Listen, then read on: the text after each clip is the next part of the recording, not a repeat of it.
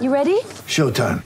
On May 3rd, summer starts with The Fall Guy. Let's do it later. Let's drink a spicy margarita. Make some bad decisions. Yes.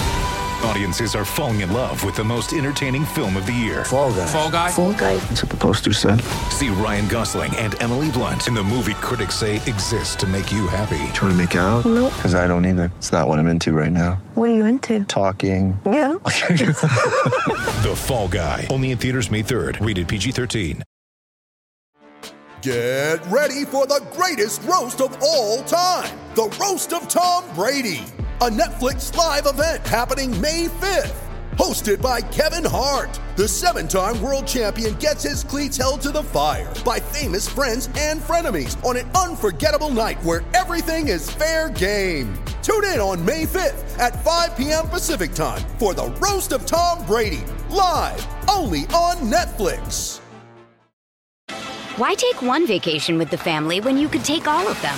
With Royal Caribbean, you don't just go to the beach. You visit a private island and race down the tallest water slide in North America.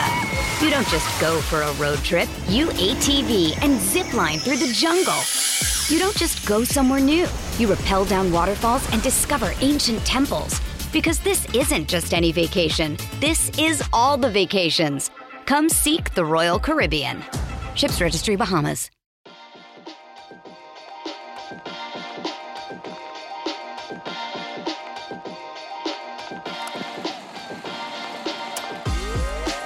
Hello and welcome to another daily episode of Zero Ducks Given after yet another bland, boring, disappointing, unentertaining, pointless day of cricket. In case you missed it, it was a really average day's play, as I say, but England won by three wickets. Uh, in all seriousness, it was just when you thought this series couldn't get any better, another just mind blowing day of cricket. It ebbed and flowed like the entire series has. But around the time that Jonny Bairstow played a terribly loose shot and England were 171 for six, I had given up all hope. But a wonderful partnership between Brook and Woakes got England closer. And then who else? Mark Wood came in, hit a couple of glorious shots, including another six. And England made it 2 1. The Ashes is still alive, just about. Two games to go. Daniel Norcross, there's a nine day gap in between this test and the next one. And I think not just the players, but I think us fans need it as well, don't we? Oh God! I mean, I've basically been whimpering, whimpering like a tortured dog for the last five hours. It's just been total hell, and the, the reason for it is that what could happen is that this series could be one of the ones for the ages that we replay and we watch over and over and over again. And for that to happen, it, it, really needs to go all the way to the wire at the Oval. But if we can get to Old Trafford, we can keep that that sense of excitement and interest in the country going. Then uh, cricket would have pretty much done its job with the women coming back in the women's Ashes as well. That's keeping that contest alive for a little bit longer. There was the prospect of us going to Old Trafford, thinking what might have been, and then everybody would just turned off and stop watching and not care anymore. But somehow they got over the line. I was on commentary when Bairstow played that shot, and it was it. Oh, I've just felt my spleen explode and my guts pour out of my rectum. It was it was awful. It was awful. No, I mean I'm not blaming him. If these things happen, it's Bazball, and he's, you know, trying to take the positive option. It was just the match situation had suddenly become horrendous. And I got up this morning and I was faithfully told by Andy Zaltzman and Michael Vaughan and Glenn McGrath and you know whatever oh, you know, it's going to be the sun will be out. England are going to win. They'll win by seven wickets. And instead, uh, they didn't anything like it, did they? I thought Joe Root struggled on this pitch. It was pacey, and it's a little pattern that we're seeing develop actually in Australian pitches as well, which is a concern. Harry Brook had had uh, such a scratchy first innings. You didn't know what to expect from him. But lo and behold, he, Chris Woakes, Mark Wood, heroes today for England. Mark Wood in this test match come back from nowhere. He's not played a red ball game in a million years. He's not actually bowled in a competitive match since April. He picked up five wickets in the first innings bowling rockets, and he scored 40 runs in 16 balls. 40 runs in 16 balls in this match. How insane is that? It was just incredible. The atmosphere was mad. Oh God, I mean, I'm, I'm in bits. I'm in pieces. I, I, I hated it. If I hadn't been working on it, I'd have gone for a walk at various points to to avoid it. What did you do? Did you just stay glued to it? I, I got up this morning early and uh, I, I went and sat down in front of the coverage and then I I, I watched the first session and I thought not too bad. We'd lost probably one more wicket than I would have liked, but I thought okay, Stokes in, Bairstow to come, Brook's still there. Uh, I used the lunch break to go and get everything I needed for a Sunday roast, all the all the trimmings. Um, I mm-hmm. timed it perfectly as I walked in through the front door with all my shopping. They were walking back out. I put a roast pork in, and it was perfect. Wood's little cameo at the end meant that literally England won two minutes before my roast pork was ready. I thought there was going to be a massive clash, but in the end it was perfect. But Pippa, Pippa, my much better half, was sat with me, and she the, what you just described about this series needing to stay alive for the importance of cricket is bang on because that was my overriding emotion. I really did think we'd blown it when Bairstow got out. I thought I thought we'd blown it. I honestly didn't expect us to win from there. Um, the thing that was most upsetting to me was I've based my whole summer around this. I've been waiting four years for this, and this is meant to be 25 days of cricket. And yes, I will watch every single ball, even if we're 3 0 down, but there's no denying it won't be as exciting but also the number of texts I've had from mates and people on social media and stuff over the last couple of weeks who say, I never normally watch cricket, but this is really exciting because of how brilliant the first two test matches have been. And Pippa is absolutely glued to it. She watched every single ball this morning.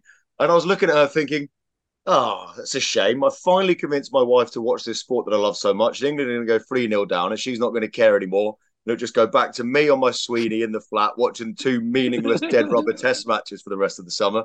But as it is, the test matches are alive. It also is factored in. I've got tickets to uh, the Oval and Old Trafford, so I, I, was desperate for them to be meaningful as well. But um, it was just now Norcross. I have to say that. Uh, ben Stokes, I know I'm, I'm sort of lost for words, but Ben Stokes about a year or so ago when he took over, and he said bold things like, "There's more to us just than winning." We we want to keep Test cricket alive, and we want to revolutionise Test cricket and make sure that Test cricket remains the best form of cricket. It was a very noble thing to say, but there's no way one man and okay, Brendon McCullum as well, two men can actually do that. And yet the scenes at Headingley, I mean, the cheer for a wide that Mitchell Starc bowled towards the end went from England needing six to win to needing five to win. I was looking at the scenes at the end, I went, Jesus Christ, I think he's fucking done it. Mm-hmm. I think Ben Stokes has yeah. saved Test cricket, mm-hmm. regardless of the the results. I mean, the, this this is how crazy this series is. We could just as easily be sat here right now talking about England being 3 0 up as 3 0 down. Every single test match, you can pinpoint about 20 different moments where either side could have won or could have lost it. And yet somehow, in amongst it all, it's 2 1 with two to go. It's ridiculous, isn't it? I mean, we, so we said we talked about 2005, but the, actually Australia won the first test at Lords quite comfortably. Edgbaston was amazing. Test matches two, three, and four were amazing. You know, two run win, um, that nine down draw, then a three wicket win. They were they were great games. But actually, on either side, at Lords and the Oval, the matches themselves were not not as remarkable. I mean, Australia didn't even get to bat at, at the Oval, so the tension was was one born out of time, paranoia, fear, you know, that sort of thing. Whereas this, every session, you just think that one side's just destroyed the other and they're definitely going to win the game. And then the next session, the other side comes back into it. I mean, Australia will look back on this game and think at 72 for one in the second innings under beautiful sunny skies, with Moeen having to bowl at one end and Ollie Robinson unfit. A bit like actually when Lyon limped off at Lords and so Australia were down to four bowlers at that moment to pounce, just like England did when they flailed and got out from 188 for one and lost the test match, really. Australia will look back and go, that was when they lost the test, when Labuschagne was dropped, very similar to when Root was out off a no ball. But then five fours later got himself out. So Labuschagne then got out playing the sweep. Steve Smith came in, chipped an innocuous ball to Moeen Ali. The only two wickets to fall to spin, weren't they? I, I think. Oh no, uh, Todd Murphy got uh, Stokes right at the very end, having a slog, didn't he, in the uh, in the first innings? But this wasn't a, a, pitch for spinners, and yet the two most crucial wickets that changed the game and got England back in were by Moeen Ali to bring up his 200 in tests as well. Only the third spinner for England to do it. Absolutely crazy. And then you know, you know how fragile England are. That they got Brook at three in the first innings, and then they go, well, Moeen, Moeen steps up and says, actually, I'll do that. Save the lad. Don't worry about it. He wasn't even playing Test cricket for the last two years. It's mayhem, you know. They've got players with back spasms. They've got antique opening bowlers. Uh, it's just a patchwork quilt of a side. They're somehow managing to create some of the most exciting, crazy cricket. And Australia played their part in this one. You know, Mitchell Marsh made 100 for the ages. Should have been out, should have been caught uh, early on. England could have won this game by nine wickets with more time to spare. and They got him out, but they didn't because that's the nature of this bloody series. But no side seems capable of just bloody winning, obviously, when they're ahead, which makes you dyspeptic. I cried on air. I, I, cried at the end. I just, I had to go back on when Aggers goes downstairs, goes down to the bottom and interviews the players, and then you sort of cover for him while he goes downstairs, and then he throws back up to you at the end. And I was just in bits. I was just, you know, in, in, I felt like I did when England's women won the World Cup in 2017. I was just not fit for purpose, which is true of me much of the time, but I usually cover up that crap when I'm on air. Uh, you know, there's two me's. There's the on-air me that sounds vaguely professional, and then there's the in-bit me. And unfortunately, the in-bit me just appeared, and with tears streaming down my face, I needed a hug from Hartley just to recompose myself. It was ridiculous, and I don't even care about England as a concept, as a as a vague national entity. You know, oh God, I'm I'm, a, oh, I'm doing I'm off again. it yeah, was it going again. it was beautiful. It was beautiful. Again. Here's Hartley. Hi, Alex doing Hartley. Yeah, Stop you crying. yeah, I know. It's should- a game of cricket. Oh. Every single time you start crying, Alex Hartley appears. Yes, that's right. Maybe it's her that's making it happen.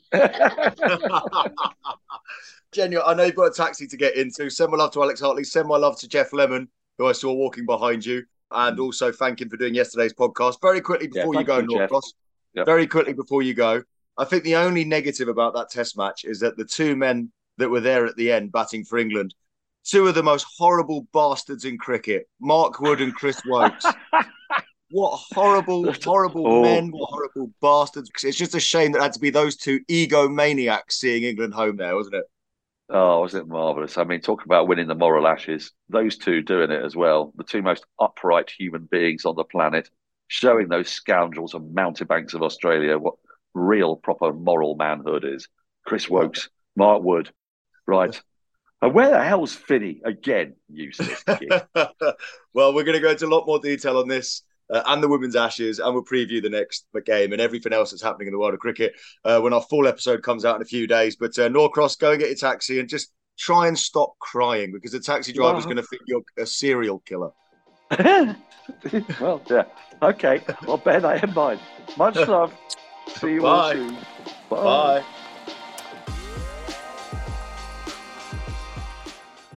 Why take one vacation with the family when you could take all of them?